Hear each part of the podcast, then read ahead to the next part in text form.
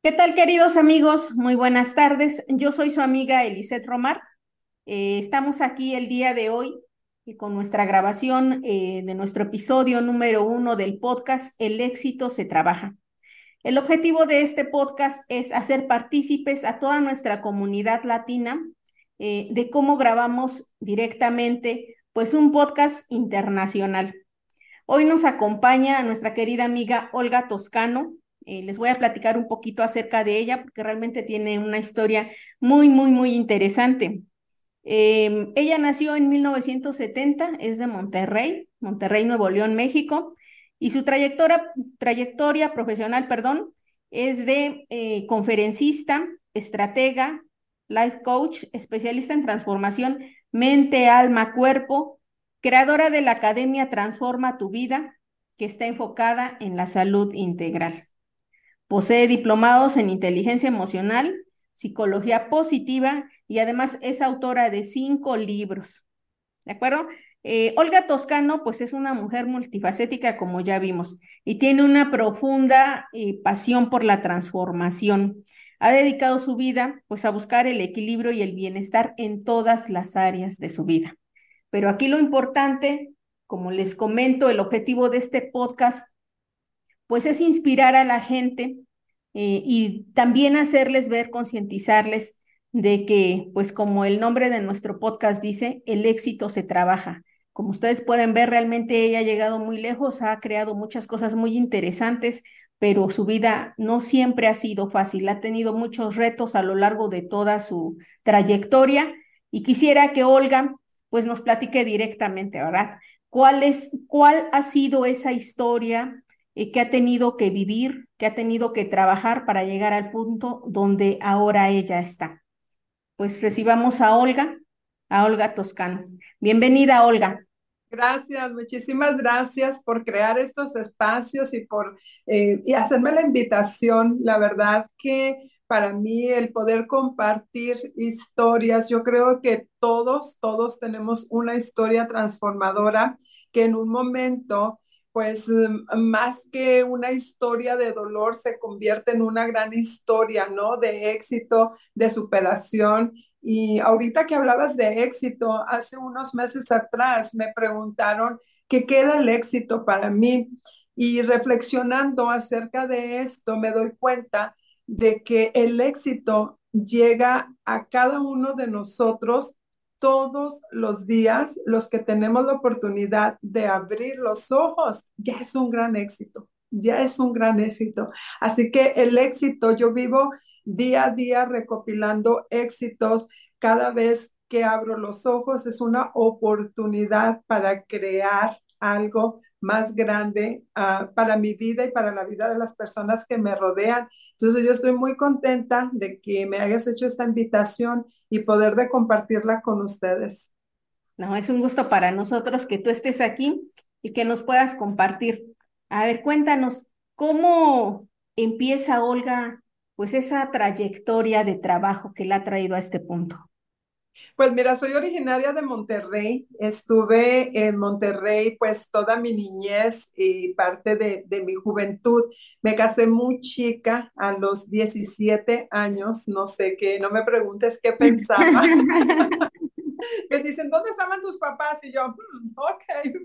Le digo, bueno, bueno eh, son cosas que, que, suceden, decisiones que, que uno va a tomar. Claro.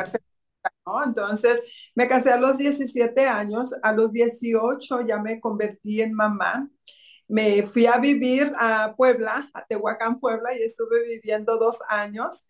Y de repente, pues yo era muy joven, extrañaba muchísimo papá y mamá papá se había venido a Estados Unidos, mamá estaba con nosotros y se visitaban y se turnaban, pero papá no quería traernos a nosotros a Estados Unidos porque no le gustaba la vida acá, ¿no? Él decía que iba a trabajar por, un por unos años y se regresaba. Somos ocho de familia, así que imagínate mi papá mantenernos a todos. Pero después de dos años, pues yo lloraba muchísimo en silencio por, por ese, esa falta, o este, extrañaba mucho a mis padres, Así que un día eh, voy a Monterrey, regreso a Monterrey a la boda de mi hermano y él al siguiente día se venía para Estados Unidos. Así que yo tomé a mi niña que tenía dos años, nos montamos al carro con él y dije, yo de aquí estoy. con él, cruzamos frontera, nos instalamos aquí en Estados Unidos pues ahora sí que pues no tenía ni idea, ¿no? En lo que me iba a enfrentar, porque pues yo dije, vengo detrás de papá y mamá, pero la realidad es que pues yo nunca había trabajado y llegas aquí y a veces piensa uno que viene a recoger los verdes con la pala y te enfrentas en que pues el idioma, las costumbres y pues había que trabajar, había que trabajar porque pues la necesidad como quiera eh, pues estaba ahí, ya tenía responsabilidad, tenía una niña de dos años, entonces yo tenía que buscar la manera y no estar dependiendo pues de papá y mamá, ¿no? Porque pues seguíamos siendo ocho hermanos, entonces había que solucionar. Así que eh, me metí a una iglesia a estudiar inglés porque pues no te sabían nadita, o sea, muy poquitito lo que te enseñan en la escuela, simple, yo terminé nada más hasta la preparatoria ya en Monterrey. Cuando me inscribo a la universidad, pues es cuando salgo embarazada y pues no podía, eh, eh, me puse mal, ¿no? Ya sabes, los síntomas, que las náuseas y todo, y primeriza, y total que dije, este semestre no lo hago y pues jamás me volví a inscribir. Así que vengo yo a estudiar aquí el inglés y ahí en, el, en la iglesia conozco unas personas que estaban trabajando y me ofrecen un trabajo y yo lo tomé eran una encuadernadora, eh, me recuerdo muy bien porque estoy muy, muy, muy agradecida con las personas que fueron, eh, yo, yo les llamo ahora los personajes que se fueron apareciendo en mi historia del héroe, ¿no? Porque al final son personajes que que a veces los vemos como enemigos, pero en realidad son personas que vienen a ayudarte a transformar, a mejorar y a superar muchísimos retos. Así que mis maestros, comienzo yo a trabajar en esta empresa, en esta encuadernadora, y tenía un jefe, un jefe que decía que yo entendía, pero no sabía cómo comunicarme. Así que yo entendía muchísimo más de lo que yo pensaba del inglés y él decía que todas éramos Marías, que todas éramos mexicanas y que todas éramos sucias. Y pues yo veía eh, las personas, las compañeras de trabajo y me daba cuenta pues que sí tenían su área muy sucia o dejaban los baños demasiado sucios. Y no sé por qué me, me comprometí en cambiar esa perspectiva que él tenía acerca de los latinos y dije, soy mexicana con mucha este, orgullo, me llamo Olga y le voy a demostrar a esta persona pues que no, que no somos sucias. Entonces casi, casi hice una campaña. Yo llegaba media hora antes para limpiar, me quedaba media hora antes para dejar bien limpia la parte eh, laboral donde estábamos nosotros trabajando. Y, y para mí, él, este jefe que yo tuve, que era el dueño de la empresa, fue un personaje, una clave, pero importantísima en mi, en mi transformación. Cuando yo quería comunicarme con él, como no hablaba bien inglés, él me dejaba parada y me decía, yo no hablo español. Y se iban. Entonces yo me iba a la tarea con, con, con, otra amiga y le decía, ¿cómo se dice? Yo, yo escribía en español y le decía, ¿cómo se dice esto? Y lo escribía en inglés a cómo se pronunciaba y yo lo iba repitiendo. Llegaba con él, le decía la frase que quería decirle y me contestaba correctamente. Entonces me decían mis compañeras, ya no, ya no le hables, te está humillando. Yo decía, no, me voy a dar a entender y voy a hacer que esta persona cambie ese, esa manera ¿no? que tiene de nosotros. Así que por varios años, yo estuve en esa empresa casi ocho años y me convertí en la mano derecha de este dueño, de este jefe. Aprendí las máquinas, entraba temprano, me quedaba tiempo extra y muchas veces gratuitamente, porque como yo no manejaba, tenía que esperar a la persona que me daba el, aventón y ella era la manager, así que pues se quedaba siempre tarde, pues yo también, pero fuera de, del, ¿cómo le, le, le dicen allá? Del, horario que te están pagando del reloj. Extra, ajá, del horario extra. El, ajá, entonces pues yo no podía agarrar tiempo extra, tenía que, que, que eh, pues aquí le decimos ponchar tarjeta y salía y entonces, pero pues, ¿qué tenía que hacer? No me quería quedar sentada, yo me metía a aprender a manejar las máquinas, ayudar a los operadores del segundo turno y esto me llevó inclusive eh, a producir eh, de los libros, donde se hacen los libros, yo te sé manejar la máquina completa. Entonces yo me coticé muy bien en, en, las, en las imprentas y en las encuadernadoras que inmediatamente yo comencé a, a recibir ofertas de trabajo.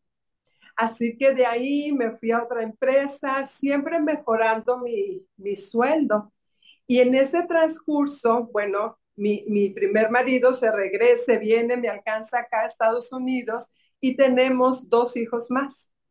Entonces, eh, dentro de ese proceso que yo estaba aprendiendo a manejar el inglés y a defenderme, porque no es fácil, especialmente cuando nunca has trabajado en tu vida y, y, llegas a un país donde pues no tienes otra opción, o trabajas o trabajas, no puedes, este, you know, hacer de otra manera. Así que, pues bueno, eso comenzó, tuve mi tercer hijo y yo seguía trabajando para, para las empresas.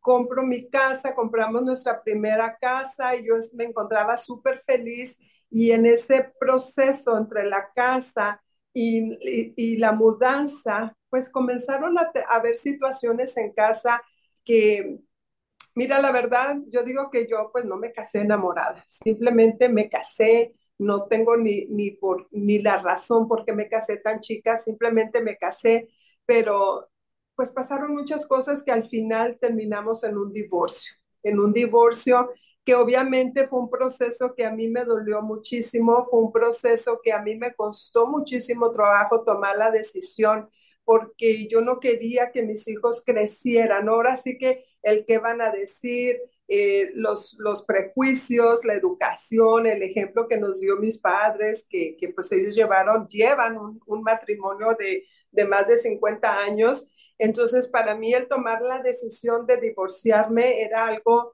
pues difícil, duro, pero pues ahora sí que como dicen, cuando no hay otra opción, ya se va de la casa y dices tú, bueno, ahora sí ya estoy sola, ¿no? ¿Qué tengo que hacer?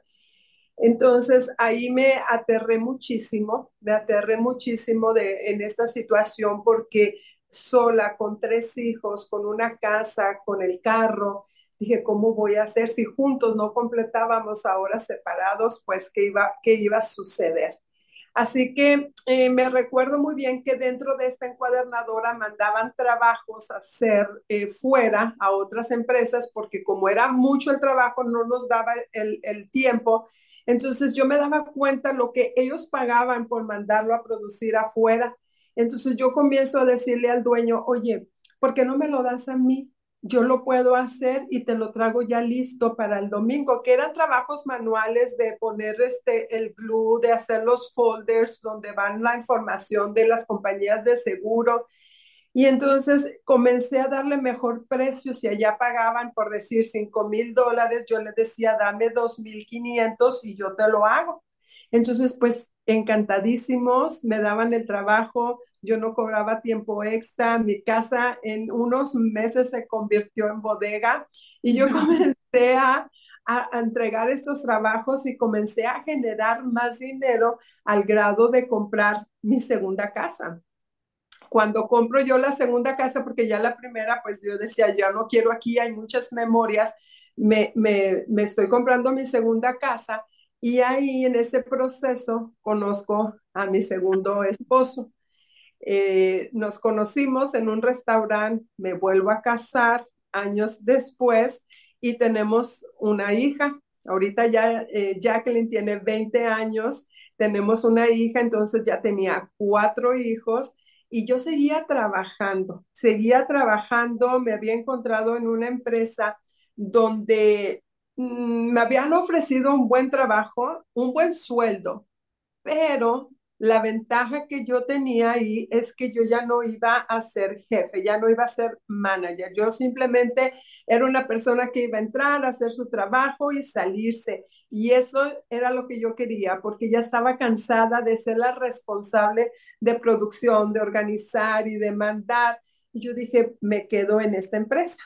Así que comencé ahí y pues no, todo era un plan con maña porque pues ya sabían mi, mis habilidades, ya sabían el background que yo traía de las empresas que había trabajado anteriormente y les llamaba muchísimo la atención que obviamente podía coordinar la estratega, ¿no? Me encanta, a mí me encanta organizar y mandar. Eso no, no tienes una idea, eso me fascina. Entonces, a pesar de que me rehusaba a hacerlo, eh, es parte de mi naturaleza, es parte de mi naturaleza. Entonces, cuando yo veía que las cosas no estaban funcionando bien, yo le decía, oye, es que yo pienso que si hacemos esto así, así, así, así, nos ahorramos tiempo, dinero, empleados, esto, el otro. Y me decía, no, el jefe que yo tenía me decía, no, no, no, no, no, así lo hemos hecho por años y así se queda. Pero después venía el jefe de él y me decía, ¿qué piensas de la producción? Pues yo pienso que pues están haciéndolo muy mal, que así debería de ser. Se hace como ella dice, y se hace como ella dice, y se hace como ella dice. En muy poco tiempo yo ya estaba manejando el departamento de envíos. Así que, por un lado, por un lado me sentía con esa satisfacción, pero por otro lado, pues no tenía opción porque ahora tenía la responsabilidad, ¿no? De, de estar sola y tener que este, trabajar. Y, y, pues con tres niños, cuatro niños ya para ese entonces, que dije, bueno, pues no me queda otra que más que darle adelante. Para no hacerte el cuento muy grande, muy largo, yo terminé siendo, plan manager de esa empresa. Pero aquí hay otra parte clave. Aquí hay otra parte clave porque este jefe, este eh, jefe que venía haciendo, tuve cuatro trabajos nada más. Y en este último trabajo estuve 15 años. Y fíjate aquí la importancia o, el aprendizaje, porque en este, en este jefe que yo tenía, él me decía, es que sabes que tú eres única, es que sabes que tú puedes, es que sabes que es que como tú haces, me hacía sentir que yo podía con el mundo entero. Entonces eso me daba la fuerza para más, más, más. Exacto. Y yo terminé pues ahora sí que siendo manager de, de todo producción, eran cinco diferentes departamentos y en los últimos dos, tres años ya era la, jefa de toda producción. Entonces, imagínate el, el, el, peso que tenía, el estrés que tenía, muy poco tiempo para, para estar con mis hijos, pero pues necesitaba el dinero, necesitaba el dinero. Así que dentro de estos trabajos que tuve dentro en medio, pues recibí mucho bullying. Aquí quiero también tocar esta parte porque como no hablaba, ahora sí que soy como la India María, ni hablo en inglés ni español, de repente digo, se mi, hermana me corrige mucho porque se me sale el, el haya, espero que haya, me dice no, que el haya, y el aiga y el haya, y lo confundo y me dice, no, es que así no se dice, digo, como se diga, le digo, pero ya se, reían muchísimo de, mi inglés. Entonces yo estaba en el departamento de envíos y entonces yo decía shipping, shipping. Entonces ellos se reían mucho porque se oye con la she, ¿no? Eh, y es SH. Así que me imprimieron unas tarjetas, fíjate, unas tarjetas porque ya era manager de ese departamento y me pusieron manager CH de shipping and receiving. Híjole, eso me dolió muchísimo que se estuvieran burlando de mí porque de por sí ya me sentía mal de que no hablaba bien el inglés y luego después haciendo eso, pues yo me enojé muchísimo. Hablé con el dueño y le dije, mira, tus trabajadores están perdiendo tu material y tu tiempo y tú les estás pagando y mira lo que están haciendo. Me voy, renuncio de esas y las emociones controladas y, este, y yo renunciándole al, al, dueño y él me escuchó muy atento y me dijo, ok, te puedes ir si eso es lo que tú quieres, pero a donde tú vayas vas a encontrar diferentes situaciones Dice, eres inteligente, eres muy bonita, eres, y me empezó a decir todo lo que él pensaba de mí. Pero si te quieres ir, vete. Pero si te quedas, te voy a dar dos dólares de aumento. Ah, pues yo me quedé, dije, sigan burlando de mí. que sea la de shipping, no me importa. No me importa. Así que yo terminaba ganando más, más que muchos de esos trabajadores que tenían años, que hablaban el idioma. Inclusive yo llegué a generar más de lo que, pues, un, profesional, un profesional. Y todo a, base de este primer jefe que, que me impulsaba, que me retó, que me enseñó a trabajar. Cuando yo comienzo a generar el, puesto y un buen sueldo, yo le llamé para darle las gracias porque de una manera u otra, más que humillarme, más que, que bajarme al piso, este hombre me, me impulsó a sacar lo mejor de mí. aprender a que en un trabajo, en tu vida, en tu relación, hay que dar más de, más de ti, más del 100%, un 120%. Y yo decía, a mí me van a correr un día, pero por repelona y por peleonera, pero nunca por no saber hacer un trabajo. Así que era mucho mi esfuerzo y pues ese fue en mi área laboral. Obviamente que dentro de ese proceso, pues mi, mi vida personal, pues se veía afectada, se veía afectada porque todo este dolor que yo fui sintiendo del primer divorcio lo fui encapsulando sin darme cuenta, ahora lo puedo ver, en, en trabajo en trabajo para no sentir, y bendito Dios que fue en trabajo y no en alcohol o en otras Sí, en otras situaciones. Exacto. Entonces fue en trabajo y, y, siempre el, el lograr el, la estrellita, yo digo que siempre recibimos una recompensa oculta dentro de nuestro comportamiento. Entonces, esa estrellita, ese reconocimiento, ese aumento de sueldo, el, que me hacían sentir importante y que, y que era capaz de eso y más, yo fui tomando y tomando y tomando más responsabilidades. Y en este proceso, aparte de, de volverme a del divorcio, de volverme a casar, de tener otro hijo, tengo tres mujeres y un hombre. Y más o menos mi hija, mm, pues, no me acuerdo en qué año es, bueno, ahorita tiene 29 años, pero cuando ella este, cumplió 16 años, me confesó que, pues, que era lesbiana, que era lesbiana. Acabamos de hacer su, su fiesta de 15 años. A los 15 años me confiesa, ¿sabes qué, mamá? Eh, yo estaba súper trabajando, ocupada, porque aparte me llevaba trabajo a la casa para alcanzar a terminar y no quedarme a dormir allá. Este, yo estaba muy ocupada trabajando y ella viene y me, me dice una confesión, mamá, ¿sabes qué? Soy gay. Entonces yo pensé que estaba jugando. Este, era un April Fool aquí en Estados Unidos, el Día del Inocente en abril.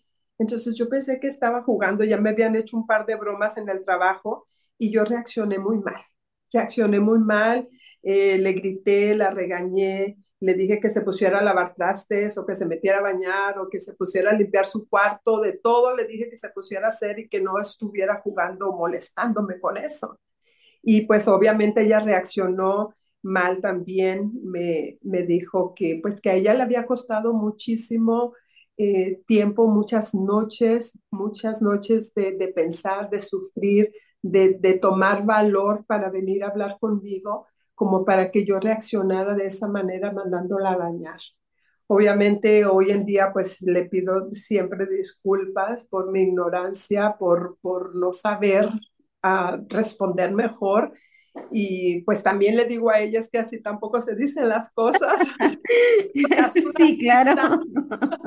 Primero se hace una cita y, y, luego ya me, me, vas platicando poquito a poquito, pero no así, ¿no? Entonces, eh, también a veces, o sea, digo yo, nos sentimos mal como padres, pero también a veces los hijos, o sea, se, la, se pasan, se pasan. Así que me confiesa eso, yo para mí sentía que se me acababa el mundo, decía que me iba a morir, bueno, me decía tantas cosas porque yo decía, ahora, ¿cómo voy a superar esto, o sea, no, cómo mis padres, la familia, la sociedad, cómo la van a, a tratar, la van a maltratar. Eh, me, me venían tantas cosas en la cabeza que fue un proceso muy difícil, muy difícil de trabajar y con el tiempo, obviamente, dije, el primer paso a lo mejor no lo acepto por mis prejuicios eh, religiosos, sociales, todos los que tú le quieras poner, pero entendí, entendí un punto importante aquí que siempre ha sido parte de mis valores, que es el respeto. Entonces, a lo mejor no me gustaba sus decisiones, a lo mejor no me gustaba, pero tenía que respetar y trabajar con ella este proceso. Ernesto, que, que era mi, es mi segundo esposo, eh, fue un, una parte muy importante porque entonces él me decía, mira, cálmate, a lo mejor está confundida o a lo mejor está haciendo, ¿cómo se dice? Cuando... Mmm, Queriendo llamar la atención. Llamar la atención o se está viendo este, que la están involucrando o algo así me dijo, este, si es, es, y si no es, vas a ver qué se le va a pasar, nada más ha de ser una moda. Entonces así yo pensé que iba a ser ese proceso, pero pues no, ya ahorita ya tiene 30 ella sigue firme con sus decisiones, ¿no? Y en ese, en ese lapso, lapso de 10 años, un lapso de 10 años, eh, ella me confiesa, después viene la mayor, y también me, hace la, confesión de que ella eh, pues también tiene preferencias sexuales. Ella había estado pues mmm, no casada, pero sí se embarazó viviendo con el papá de su hijo eh, por unos años. Las cosas no funcionaron. Yo no la veía ella feliz y de repente viene y me confiesa, pero ya con seña fue como que, ay, bueno, ya pues, ¿qué hago? Hagan lo que quieran, ¿no? Y después ya me senté con ella y le dije, mira, eh, todo esto puede pasar, tienes a tu niño y estuvimos teniendo, tuvimos una conversación muy, muy profunda acerca, ¿no? De lo que estaba pasando, pero pues igual, el respeto, el respeto y estar ahí para acompañarlas y pues sostenerlas, ¿no? Cuando, cuando se caen y después la tercera, viene la tercera confesión. Haz de cuenta como que me aventaban a la alberca y a la alberca de hielo, de hielo, porque sentía que me congelaban, o sea, la cabeza. Y yo decía, o sea, ¿qué más me puede pasar, ¿no? En este proceso. La más pequeña estaba sufriendo bullying en la escuela, no me había, no me había platicado. Eh, una, una, chica empezó eh, a, a seguirla, a cortejarla y después casi, casi a presionarla para tener una relación. Ella tiene la relación con la chica y después se hace todo un conflicto que me encantaría, luego les digo cuál es el libro que van a comprar para que lo lean. sí.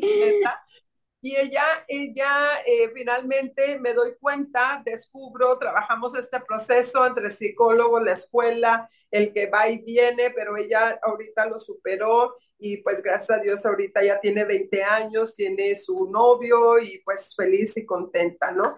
Que las tres me, me vienen siempre diciendo, mamá, es que nosotros nos enamoramos del alma, este, no de la persona, no de lo que está en medio de las piernas, y siempre me platican esa historia y pues ahí que te dejan sin palabras, ¿no? Y algo que sí me quedó bien claro y que siempre me enfoqué con ellas es eh, que tuvieran bien presentes sus valores, sus valores. Al final, nuestras preferencias sexuales pues son de nosotros, ¿no? o sea, no tenemos por qué estar ventilando qué somos y si somos o no somos o con quién estamos o no estamos, pero sí yo creo que es bien importante tener los valores presentes, tener los valores presentes en todo momento, el respeto sobre todo, ¿verdad? Y eso las ha convertido pues en unas personas que yo las admiro muchísimo hoy en día, le, les han, bueno, siempre las he amado, pero se los digo y las admiro muchísimo por haber tenido el valor de venir y sentarse y decírmelo enfrente, porque hay muchos jóvenes que prefieren huir, que prefieren quitarse la vida, sí. que prefieren hacer tantas otras cosas o mantenerlo en secreto por mucho tiempo.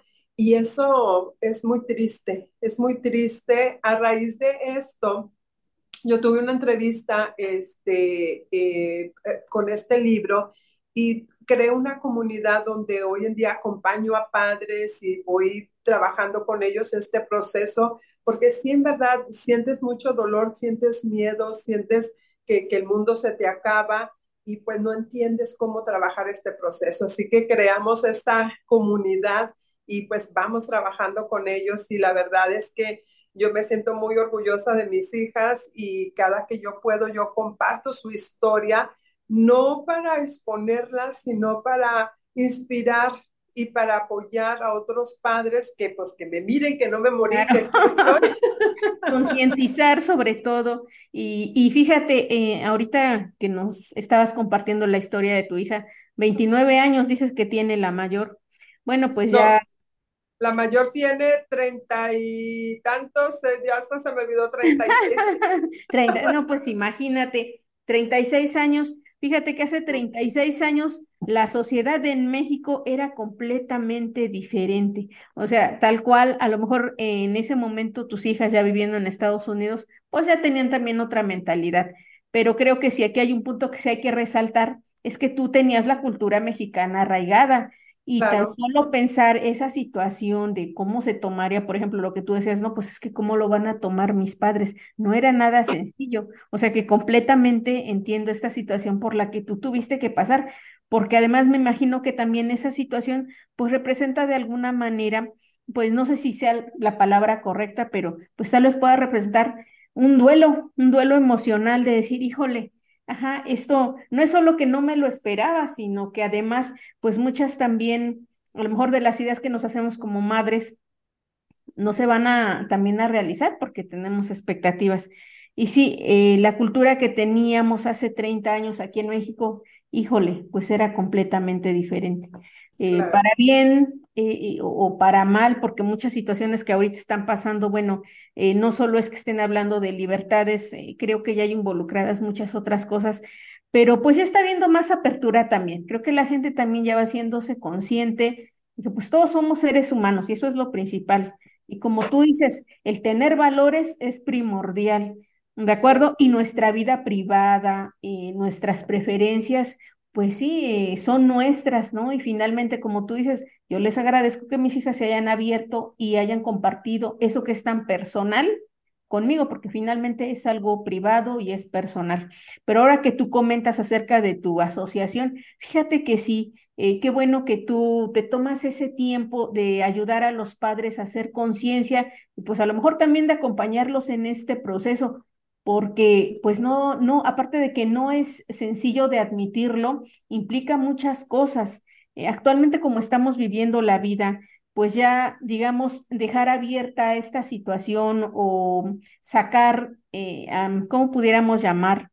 De alguna manera aceptar eh, las preferencias y estando todavía en una edad a lo mejor de adolescentes, toman las cosas completamente diferentes. Desafortunadamente sí, hay muchos muchachitos que pues recurren al suicidio, porque de entrada los primeros que no aceptan esa realidad son ellos. Entonces, bueno, afortunadamente ya hay más apertura y qué bueno que tú Em, estás apoyando a la gente y que con tu organización pues también estás haciendo conciencia de la mano con otros padres para que pues de entrada sepan que no es una historia aislada, que hay personas que también tienen esa misma vivencia y pues qué mejor que tú ya pasaste por este proceso, que tú les puedas decir, mira, ajá, como tú dices, no me pasó nada, al contrario, eso me unió más a mis hijas porque me contaron algo tan privado, ¿no? Claro, y, y es una apertura, es una apertura a, a conocer sus sentimientos y, y para ellas fue difícil porque obviamente fueron criadas con los mismos valores y, prejuicios, inclusive hicieron todos sus sacramentos en la iglesia, todos los domingos íbamos a misa, eh, o sea, todo, todo, todo normal. Entonces imagínate lo difícil y lo confundida que ellas se sentían cada noche, ¿no? Al decir, o oh, como, eh, esto me está pasando, no es normal, pero cómo lo proceso, ¿no? Entonces, para mí, pues sí, fue un golpe muy duro, no es algo que tú esperas.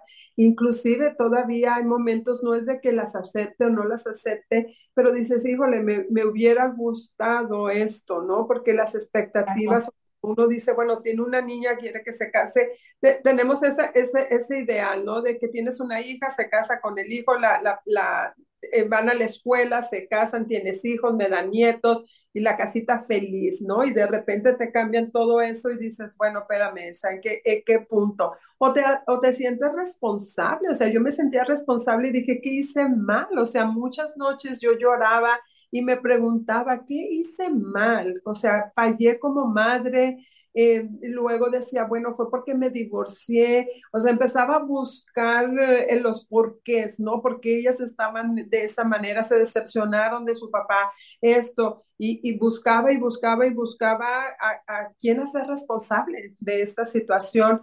Mm, y, y pues no, no, y a la misma vez, fíjate, me, recuerdo que yo siempre decía, ah, yo quiero tener un amigo gay, o sea, me encantan su manera de ser, la manera tan bonita como se arreglan y yo quiero un amigo gay y siempre estaba yo con esta, eh, ahora sí como cantaleta, ¿no? De que quería un amigo gay y haber dicho, Dios, órale, ahí le van tres hijas. tres amigas. tres amigas y no amigos.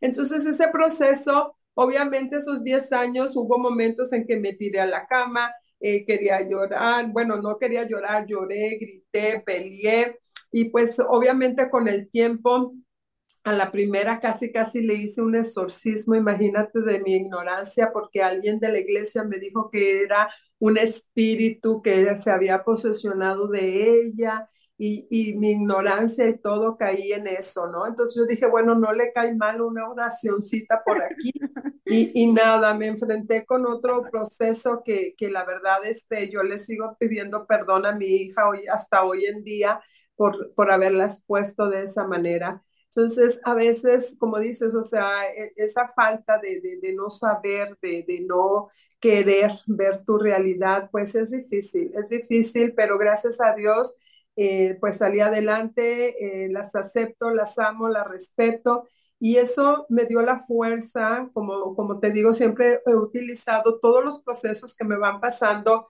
de una manera u otra, digo, no me voy a tirar, o sea, no puedo tirarme porque ellas me están viendo. Si yo en cualquier situación me tiro al piso y no soluciono, pues les estoy mostrando un camino de debilidad, un camino de, de, que pues no puedes, ¿no? Entonces yo siempre he entendido que, que, mis hijos nunca van a hacer lo que yo les diga, sino que ellos van a observar lo que yo hago.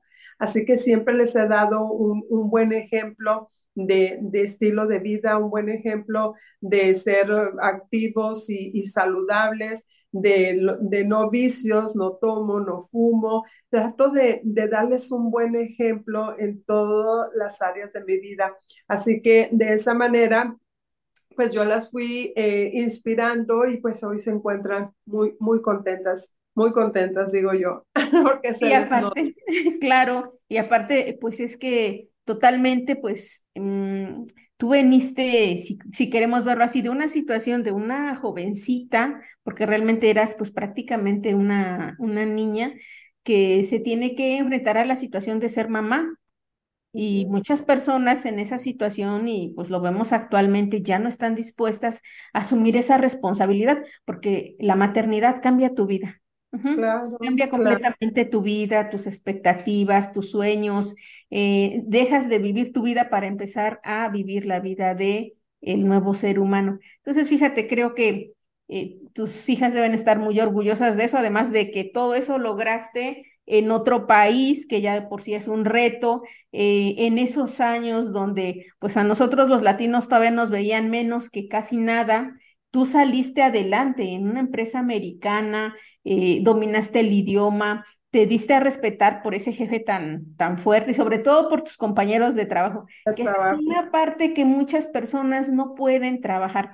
Cuando la gente trabaja y oye la palabra éxito y se encariña con esa palabra y dices que yo quiero lograr eso, pero es que realmente no es algo que vamos a encontrar en el futuro, es algo que vamos a trabajar todos los días.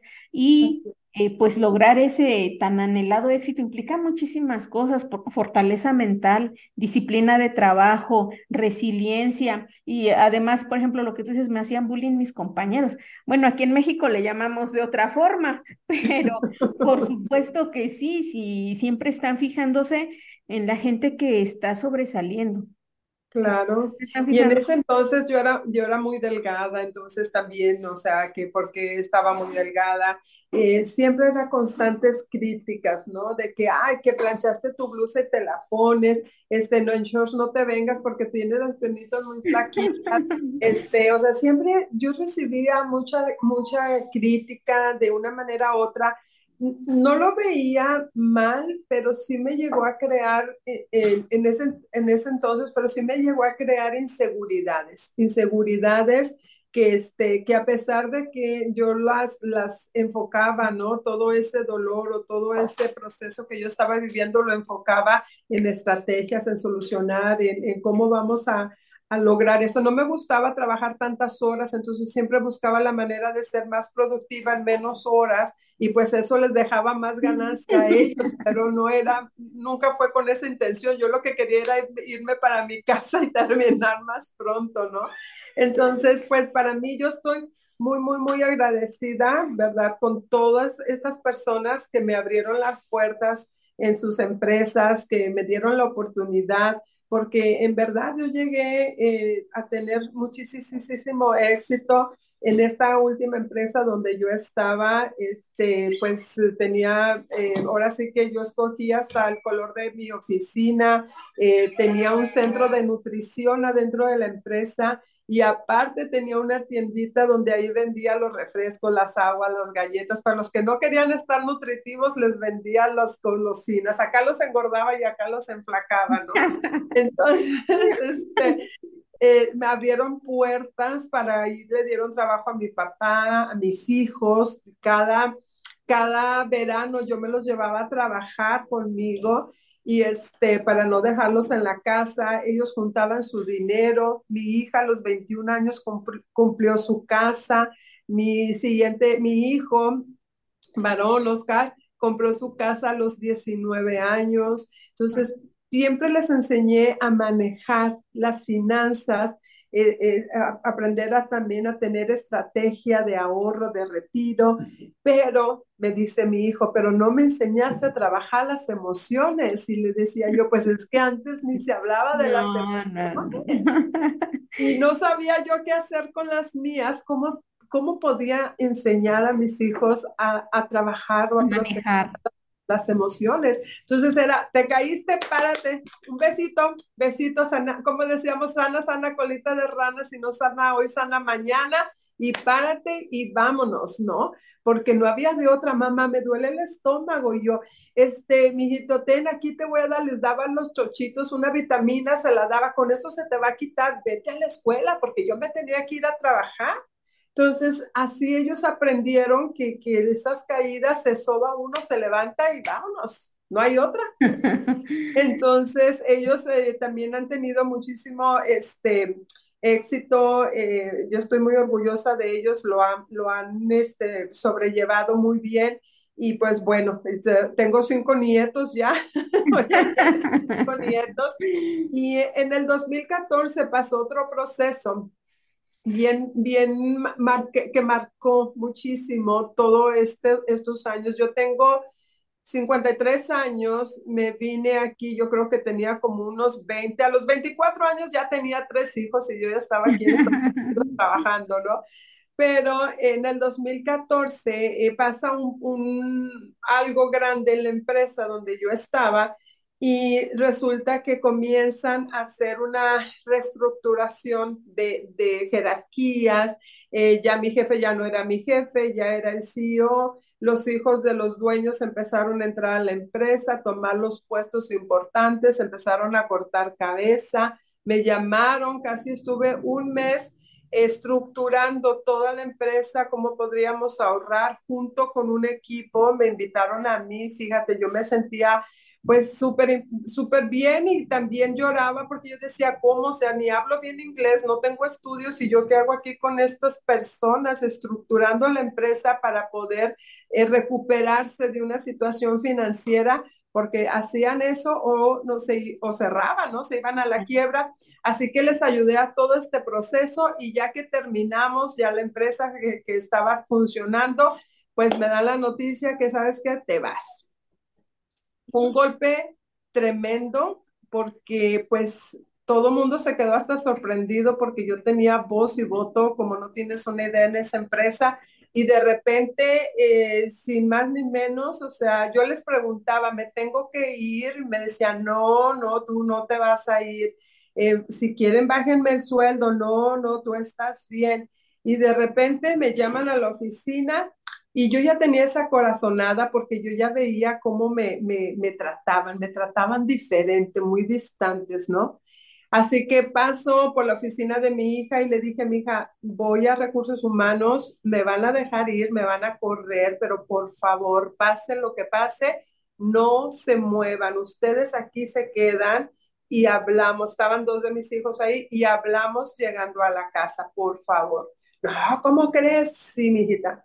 Así que así sucedió, yo entro a recursos humanos, veo que estaban ahí, no dejé que me dijera nada, yo di las gracias, me di la vuelta, empaqué mis cosas, me esperé a la hora de lunch y me fui para mi casa. Obviamente iba llorando, iba triste, decepcionada, enojada, todas las emociones que te puedas imaginar, pues me estaban, eh, pues ahora sí que se hicieron presentes porque pues yo había dado mi vida a esa empresa, eh, nunca esperé que las cosas fueran así. Yo sé que tarde o temprano, ¿verdad? Dejan, eh, uno pues no es para siempre, no es indispensable, pero yo me sentía parte de la empresa porque la vi crecer, crecimos juntos y yo aporté muchísimo a esa empresa que, que en verdad me dolió. Me dolió hasta el alma y de tanta tristeza me fui dos semanas a Cancún no, pues estuvo muy... A llorar.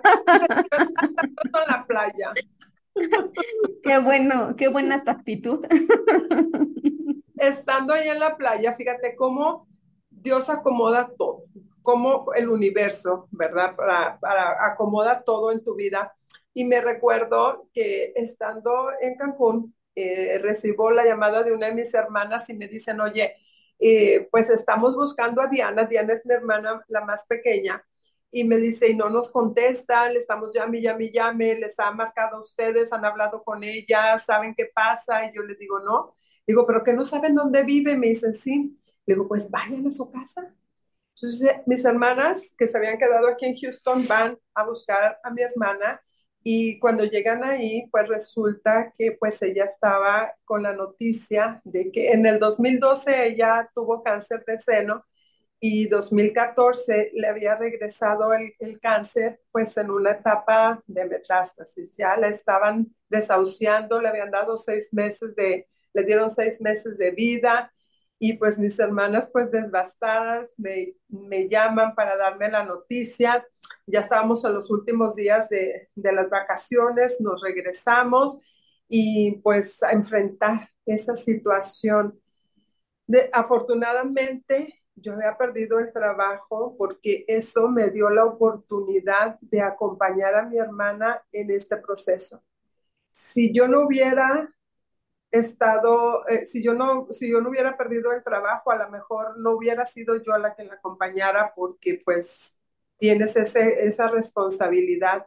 Así que me di a la tarea, acompañé a mi hermana en este proceso, no fueron seis meses, fueron cuatro meses, donde ella luchó, ella intentó, ¿verdad? Ella me decía, no me quiero morir, imagínate qué difícil para mí que, ella me tomara las manos y me decía, hermana, no me quiero morir, no me quiero morir. Y yo le decía, hermana, pídele a Dios con todo tu corazón, o sea, yo cómo podía ayudarle, ¿no?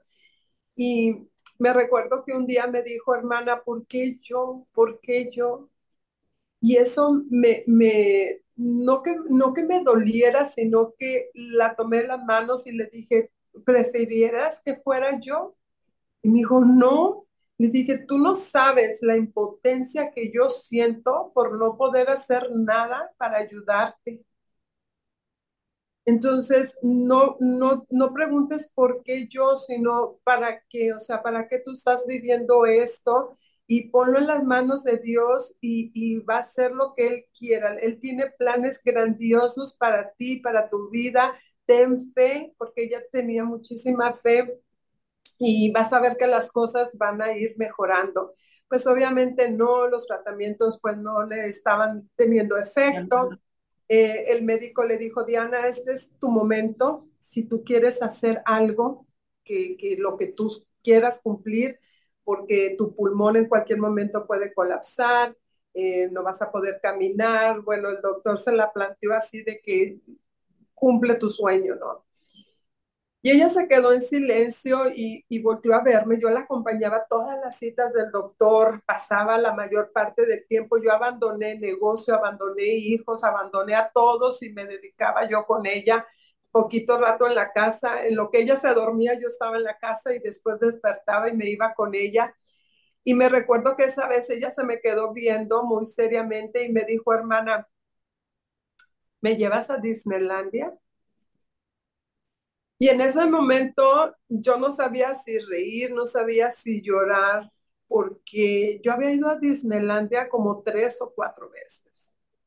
Y nunca nunca se me ocurrió preguntarle a alguien en mi familia, de mis hermanos, o sea, una vez fuimos todos juntos, pero ella no fue, preguntarles si querían ir o cuáles son sus sueños, o sea, cuántas veces nos sentamos con nuestra familia a preguntarle cuáles son tus sueños, qué te gustaría hacer, qué te gustaría conocer, en qué te gustaría convertirte. Y a veces ni sabemos ni sus comidas preferidas y mucho menos sus colores que les gusta. Y ese día me, me, dolió, pero le dije, claro que sí, hermana, vamos. Yo ya me conocía el de Florida, el de California, todos los parques habidos y por haber. Así que me di a la tarea. Obviamente me había quedado sin trabajo, mis finanzas estaban súper mal. Este, agarramos y nos fuimos para Florida y pasamos unos días hermosísimos. Ella ya la traíamos en silla de ruedas, pero pude cumplirle su sueño que, igual después te vuelven esas cargas porque yo no sabía que en Disneylandia a las personas que, tienen, que ya las desahuciaron les hacen un show y les hacen alguna experiencia hermosísima. Yo no sabía, así que yo fui pagando todo y haciendo fila en todos lados. Y, este, y digo, yo hubiera podido, hubiera hecho algo mejor pero pues ya ahorita lo hubiera, ya no está. Lo importante es que ella vivió ese proceso, estuvimos juntas, yo le prometí estar con ella hasta el último momento, le pedí a Dios que me permitiera acompañarla y así fue. Ella una noche, pues su vida se fue apagando, ¿no? Como el tigre, así que se va, va poco a poco apagando su vida Así ella se fue, pues siempre fue muy delgadita, pero pues se la fue consumiendo más y más y más y más el cáncer. Y me recuerdo que ese día yo le puse sus cremas en su carita de humectantes y le doy un beso y ese beso fue un suspiro que ella dio y se dejó ir. Ella fallece en mis brazos, donde yo dije hasta el último calorcito y hasta el último calorcito fue. Así en mis brazos, allí estuve, su, calor, le, hice una oración, le agradecí y le dije cuánto la amaba y, la despedí a, a mi hermana. Tuve esa bendición. Para muchas personas ha sido, he escuchado experiencias que dicen, no, es que fue terrible, se murió en mis brazos y, y, lloran y lo ven como una tragedia y para mí fue una bendición el poder estar ahí el poder despedir su vida fue lo más grande después de recibir a mis hijos. Ese día fue una transformación completamente en mi vida. Tuve esa experiencia de recibir a mis cuatro hijos y esa experiencia de despedir a mi hermana fue como, como si se fue y me dio una cachetada, como diciendo, despierta, ¿no? aquí está la vida, aquí está la muerte. Y visualicé una raya finita afuera. Yo me salí después de que ella falleció, entró el esposo, yo me, me retiré y, y, afuera vi esa línea finita de la vida, que no sabemos qué, qué tan corta o qué tan larga es, ¿no? Y escuchaba esa voz que me decía, vive hermana, vive. Y decía, ¿qué vengo haciendo con mi vida? ¿Qué vengo haciendo con mi vida? O sea, todo lo que he desperdiciado, no por estar trabajando, me perdí momentos importantes en la vida de mis hijos. Yo no, no hacía ni sabía lo que, ni quién era yo, ni quién era yo. O sea, si tú me preguntabas, ¿quién eres? O sea, yo decía, ah, pues no sé, o sea, trataba de darte muchas explicaciones, pero al final esos eran roles o X, pero no era lo que yo era. ¿Qué me hacía feliz? ¿Qué me gustaba? No lo sabía. Entonces fue una, un proceso difícil. La muerte de mi hermana, este, pues obviamente, pues te tiras a tu espacio, ¿no? Donde tienes que trabajar ese duelo, esa sanación. No, nunca fue la, la negación, nunca fue el, el negar o, o, el estar enojada con, con, porque las cosas pasaron así tengo pues ese entendimiento de que pues todos vamos a morir, todos vamos a morir en un momento. Para mí, para mí fue el regalo más grande que me pudieron hacer porque es como me tocaron la puerta y me la voy a llevar. Me dieron la oportunidad de vivir con ella, de disfrutarla, de decirle, de, de sanar, de, de todo. Porque cuántas personas mueren, no amanecen o salen de la casa y ya no regresan este, o sea, un, trágicas, ¿no? Muertes trágicas y para mí fue un regalo el hecho que ella se, se fuera de esa manera. Y pues obviamente, claro, que la extraño muchísimo y que me hubiera gustado que las cosas fueran diferentes, pero pues yo no soy quien escribe, ¿verdad? La, el, el diario de la vida de las personas. Ojalá y lo pudiera hacer de cuándo nos vamos y cuándo nos quedamos, pero fue, fue una experiencia que, que para mí ahí comenzó otro proceso. O sea, cada, cada situación difícil para mí es, es hora volverme, o sea, más resiliente, eh, con una forma de ver la vida diferente, diferente. a como la venía viviendo. Claro, pues mira qué, qué, qué interesante y además cuánta reflexión hay acerca de lo que tú viviste hacer, eh, bueno, con tu hermana, porque como tú dices, eh, tuviste la oportunidad de acompañar, acompañarla en ese proceso de despedida. Y bueno, pues sí, como nos dice, pues, no sé, el espiritualismo eh, o nuestras religiones, en lo que nosotros creamos, es que somos seres eternos y que simplemente tal vez estamos subiendo un, es, un eslabón más en nuestro proceso de aprendizaje. No sabemos a ciencia cierta qué es lo que pase, pero algo que sí es bien importante que tú mencionaste es aprender a vivir. Eh, la historia que nos contaste de tu trabajo en Estados Unidos eh, es tal cual eh, la firme transcripción de lo que es la mujer latina, una mujer luchadora, trabajadora, echada para adelante, viviendo para los hijos, haciendo todo por su familia, buscando la manera de sacar adelante a sus hijos, pero sí desafortunadamente eh, nos pasa eso, que nos olvidamos de nosotras. Lo que te decía, empezamos a vivir a través de la vida de nuestros hijos y vamos viendo cómo va evolucionando, pero nos olvidamos textualmente de nosotras, pasamos a ser eh, el segundo plano, eh, la persona que trabaja para, en pro de los sueños de ellos y dejamos muchas veces de vernos. Y qué importante es en cierto punto o en cierto momento de la vida voltear a ver y decir, como en ese momento dices, ¿quién soy yo? ¿Qué estoy haciendo? ¿Para qué estoy haciendo lo que estoy haciendo? Eh, y bueno, desafortunadamente a veces esas reflexiones o esa toma de conciencia llega después de un evento tan fuerte como el que a ti te pasó, que en este caso fue eh, la muerte de tu hermana.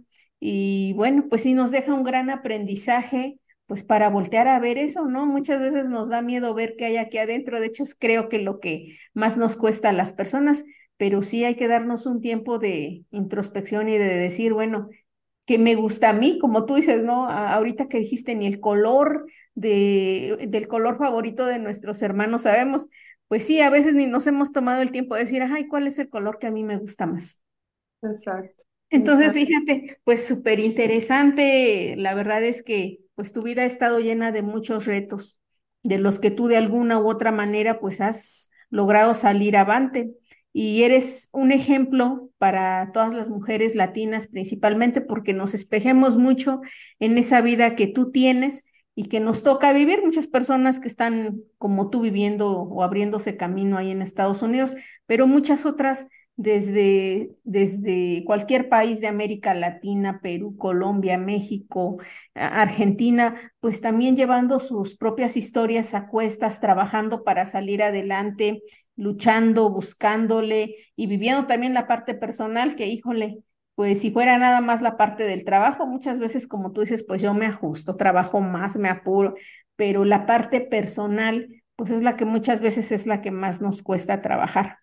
Así es, porque llegó ese, ese punto donde pues yo veía ese éxito, ¿no? Profesional y todo, pero y decía, ¿y, qué hay de mí? O sea, descuidé estas otras partes, estas otras áreas de mi vida que, que son importantes y que no las, no, las, ah, no las cuidé, no las cultivé, no las valoré.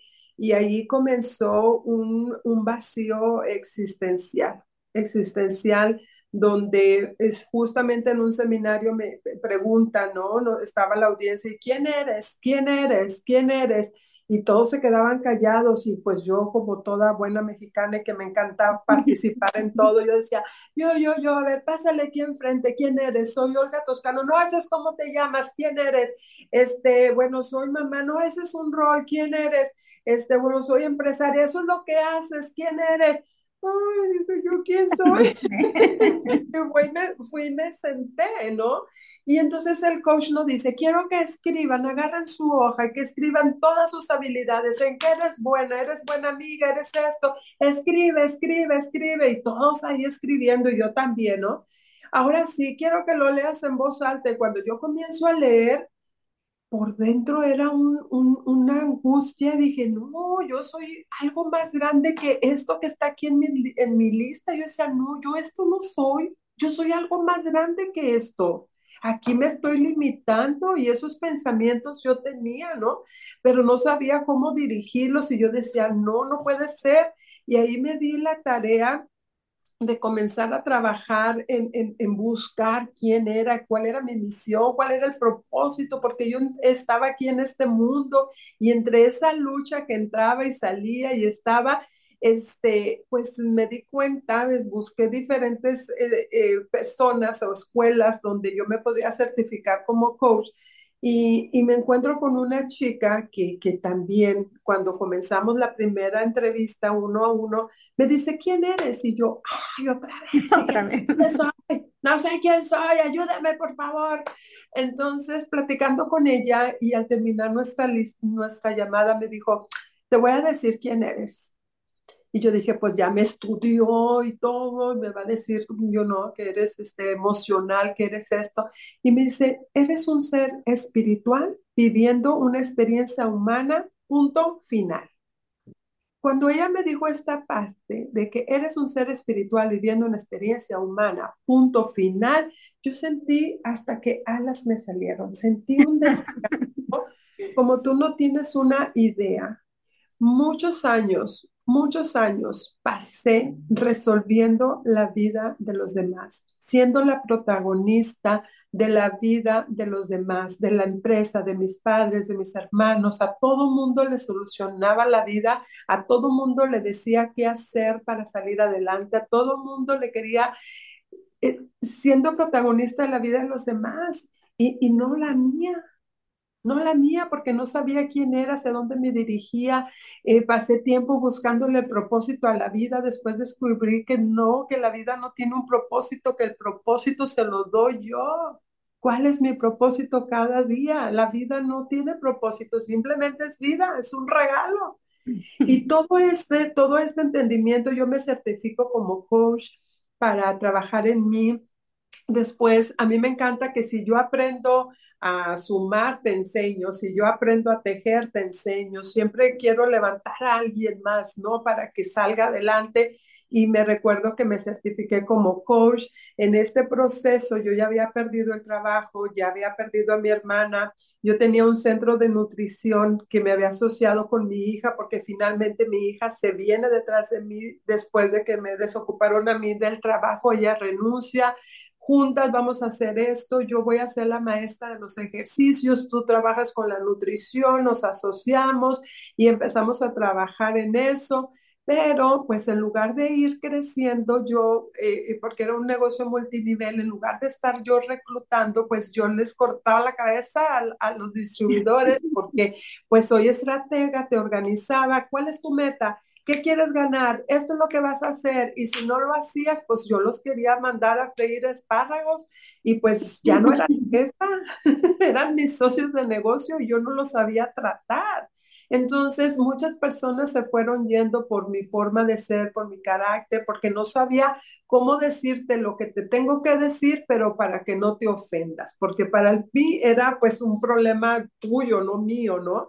Entonces no entendía por qué yo tenía que disfrazar. Me decía, eh, Ernesto me decía, es que escúchate, yo soy tu esposo, no soy tu empleado. Y yo decía, pues, ¿cuál es la diferencia? que alguien me explique. Entonces, porque sí estaba acostumbrada que, que todo lo que yo decía, todo se hacía y todo se hacía y todo me aplaudían. Entonces me quitan eso y órale, enfréntate en la vida ¿Y cómo hago? No sabía diferente. Así que me doy a esta labor, empiezo a estudiar sobre el comportamiento humano y empiezo a entender, empiezo a hacer cambios, comienzo a hacer esos cambios y de, de, un tiempo acá otra vez me volví a anestesiar con trabajo, trabajo, trabajo, trabajo para no enfrentar que estaba viviendo una situación en casa donde mi esposo subía, yo bajaba, yo bajaba y él subía, donde él cada quien por su lado. Siempre andaba sola, él se quedaba en la casa y entonces comenzó un proceso bien difícil. Viene la pandemia, nos quedamos en casa, ahí casi, ¡ah! Nos ahorcamos todos y me doy cuenta la manera como él venía operando, como venía yo operando, me senté con él y le dije, ¿sabes qué? No me gusta mi vida, yo ya estaba insatisfecha, pero tenía mm, ese, ese, ese vacío existencial, o sea, el problema era conmigo, que yo no me había reencontrado, a pesar de que ya habían pasado varias situaciones y que había mejorado, todavía estaba esa parte de, dentro de mí que, que no había descubierto, ¿no? Así que eh, pues comenzamos un proceso, hablamos muchísimo acerca de lo que yo sentía y él me decía, es que tu carácter, es que tu carácter, pues ándale, me aviento un diplomado en inteligencia emocional, psicología positiva, todo lo que no estudié en mi vida me lo estudié en pandemia, dos años estudiando y yo comencé a hacer muchísimos cambios, él se quedó observando, un día tomo la decisión, meto los papeles, dije, me voy, me divorcio, hasta la vista, baby, bye, bye, bye, bye. Y él desesperado, espérame, ya iba a cambiar, yo voy a hacer que las cosas mejoren y esto, pero yo ya había tomado una decisión, dije que estuviste dos años y no hiciste nada, entonces aquí, aquí terminamos. Me divorcio, me divorcio y viene el proceso de la culpa, y bueno, ciertas situaciones que tuve que estar trabajando porque pues en ese momento, o sea, estaba otra vez de que ya sabía lo que quería, ya sabía yo quién era, pero entonces ahora, ¿cómo trabajo la culpa? ¿Cómo, cómo la soluciono, no? Entonces ha sido un proceso largo y yo sé que no es el último, que vienen más procesos en mi vida, pero ya estoy alerta, ya tengo otra conciencia diferente donde yo puedo salirme de mi película y poder observar, ver los personajes, cómo vienen actuando, por qué vienen actuando así y por qué yo me siento así. Entonces ya puedo detectar, gracias a todo este estudio que, que comencé a, a tener ese entendimiento, a tener más empatía conmigo misma, a, a, trabajar con mi amor propio. Este ha sido para mí algo increíble. En el 2000 17 comencé a escribir, comencé a escribir mi primer libro y te voy a decir que yo no tenía ni idea que iba a ser escritora, yo no tenía ni idea de que eso era algo posible, tangible para mí. Yo pensé que pues que no, que solamente pues personas con carreras podían escribir su libro. Así que un día en un seminario, en una escuela, me invitaron como coach a que fuera parte de esta escuela. Y el primer día que fui, eh, éramos como tres o cuatro coaches que íbamos a estar manejando esa academia y los veo que traen su libro y yo no tenía un libro. Entonces yo decía, ok, cuando ellos hablaban en escenario, yo decía, mm, yo puedo hacer eso mejor. No, no, no, no, eso no se dice, eso no tiene para qué decirlo. Yo estaba en modo crítica, apuntando perfeccionista en todo, esto sí, esto no, esto sí, esto no, pero haciendo notas. Y dije yo, ok, yo tengo esto, ellos no, pero ellos tienen un libro y yo no tengo un libro. Entonces de ahí me metí a la idea de que quiero un libro, quiero un libro, quiero un libro y no tenía ni idea de lo que iba a escribir. Entonces me tomé el tiempo de buscar a personas, toqué puertas con ellos que ya tenían un libro. Tú escribe, tú escribe, pero no me decían dónde, ni cómo, ni cómo comenzar. Empecé a agarrar libros, empecé a leer, me empecé a meter a, a, YouTube, ya ves que ahí solucionas todo. Allá aprendí todo. Me metí ahí, empecé a investigar cómo y finalmente escribo el, el primer libro que es La Metamorfosis del Éxito, que justo hablo sobre los valores, sobre los mandamientos. Me dice alguien, ay, hablas de Dios. Le digo, siempre Dios está presente en mi vida, pero no son los mandamientos, los diez mandamientos que conocemos. Esos mandamientos son consejos que quedaron escritos para que tú tengas una paz interior. Pero aquí te llevo a que tú hagas los mandamientos que rigen tu matrimonio, los que rigen tu alimentación, los que rigen en tu familia, en tus relaciones, o sea, que empieces a crear esos acuerdos o mandamientos hacia tu persona. Para que tú puedas tener una verdadera metamorfosis, tienes que tener claro tus valores y tus mandamientos. De ahí viene eh, el dejar de ser víctima de ti misma, el conflicto interno. Bueno, vienen pequeños temas y, y me gusta escribir libros cortitos y directos, sin tanto rollo. No he escrito el libro de mi vida, ese lo platico, ese lo platico, pero sí hablo un poco eh, en segmentos de diferentes procesos que a mí me, me tocó vivir y cómo me apoyaron. O sea, voy compartiendo las herramientas que a mí me han ayudado para transformar ese dolor o esa tragedia o ese proceso en una forma de ver las cosas diferentes y que te ayuden a subir al siguiente nivel, como los jueguitos, ¿no? Que pasas una puerta y ya te topas con otro desafío y así vas encontrando. El segundo libro fue Los cinco factores claves para triunfar. Este está eh, basado, eh, está dedicado a mi papá. Mi papá, al igual que, que, que, yo, tampoco tiene una carrera universitaria. Este, él no tuvo opción, tenía que ayudar a su mamá desde muy chico porque quedaron solitos los dos y él se dedicó a trabajar, después se casó y luego ocho hijos, que no ha tenido otra opción más que estar trabajando constantemente. Pero él tuvo mucho éxito, o sea, para mí mi papá es mi ídolo, es mi gran ejemplo, es mi motor, es todo para mí, porque papá, eh, con su ejemplo, con su perseverancia, cómo, cómo él pudo lograr este, 50 años de matrimonio, o sea, o más de 50, más de 50, eh, ocho hijos. Eh, mi padre pues todavía viven los dos, gracias a Dios, este, están aquí también en Estados Unidos, pero cuando yo observo toda su experiencia, toda su vida, este libro está 100% dedicado a él porque gracias a eso que él, él me mostró, me enseñó, pues ha sido todo un ejemplo para mí.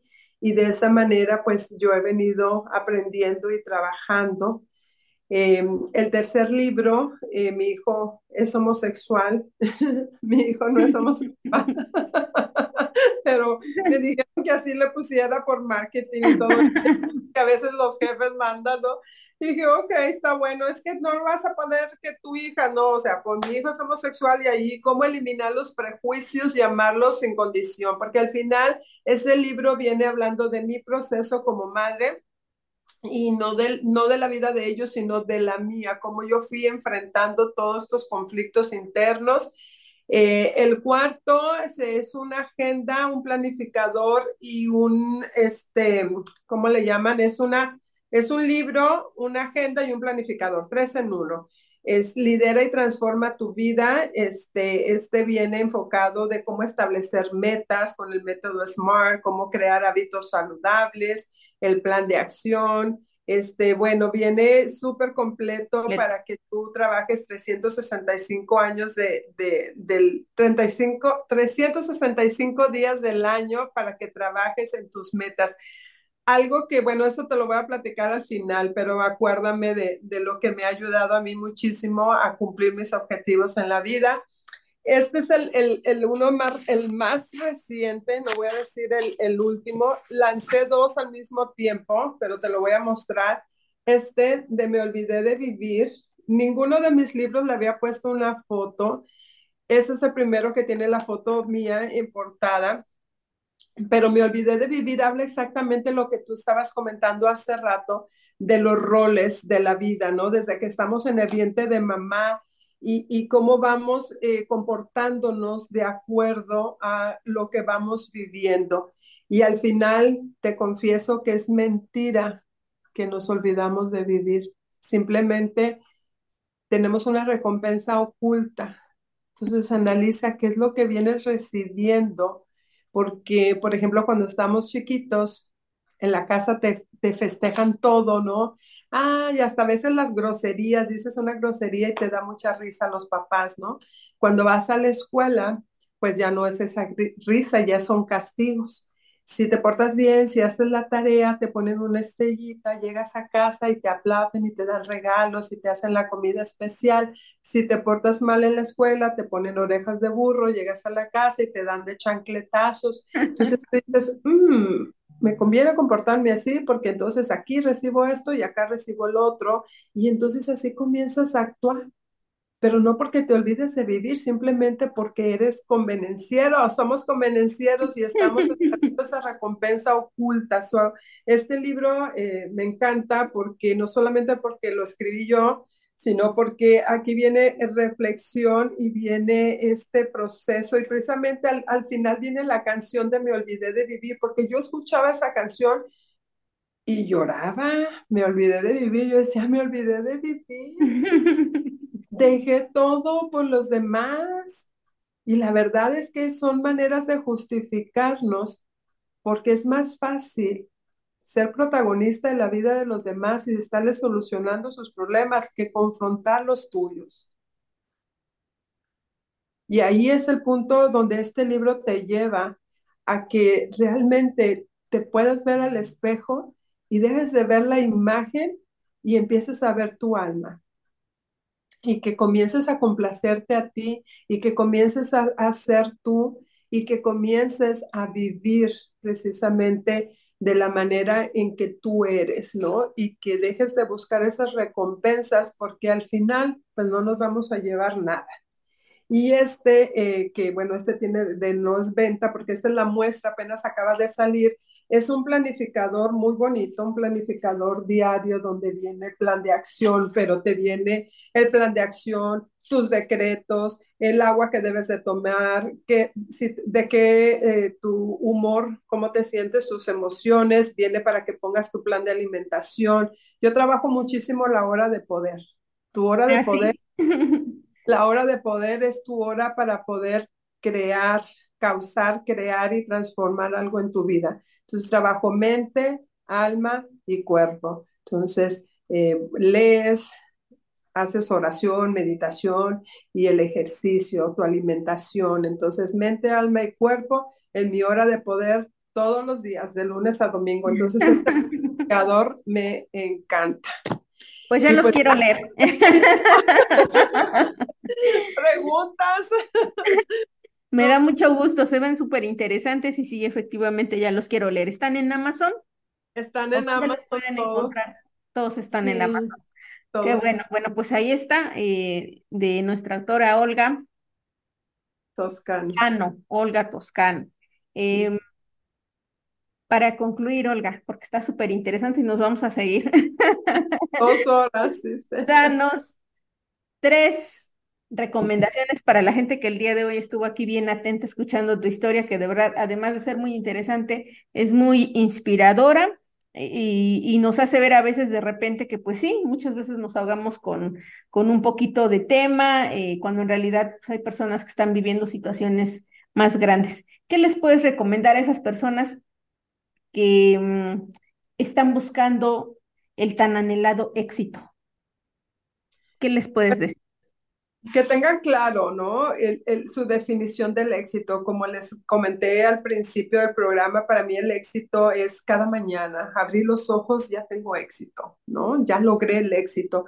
Porque lo más difícil, lo más difícil que le toca al universo hacer es regresar tu espíritu, tu alma, tu cuerpo y tú puedas despertar. Eso es lo más difícil, ya lo hacen por ti, agradece y aprovecha porque desde ahí ya comenzó el éxito. Y tienes un regalo de 24 horas, que lo aproveches, que lo trabajes, que seas feliz, que sonrías, porque no sabes si mañana vas a tener el mismo regalo.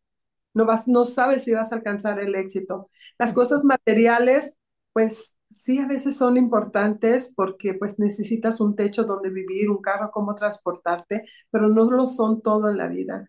Entonces, aprende a definir el éxito realmente que es para ti, que lo trabajes, claro que sí, pero sobre todo, este, bueno, esa es una parte, la, la otra es de que pues adquieras mis libros porque te aseguro que vas a aprender muchísimo más de la historia y sobre todo es un, son cuadernos de trabajo, son herramientas que te va a ayudar para poder desarrollar la empatía, para desarrollar habilidades. O sea, después de todo esto que me ha pasado, ¿tú crees que yo no he aprendido a tener resiliencia, constancia y, también a trabajar muchísimo las disciplinas? Esto es lo que te quería comentar, de que en, en mi planificador viene un cuadrito donde los hábitos que yo necesito para poder lograr el objetivo que yo tengo.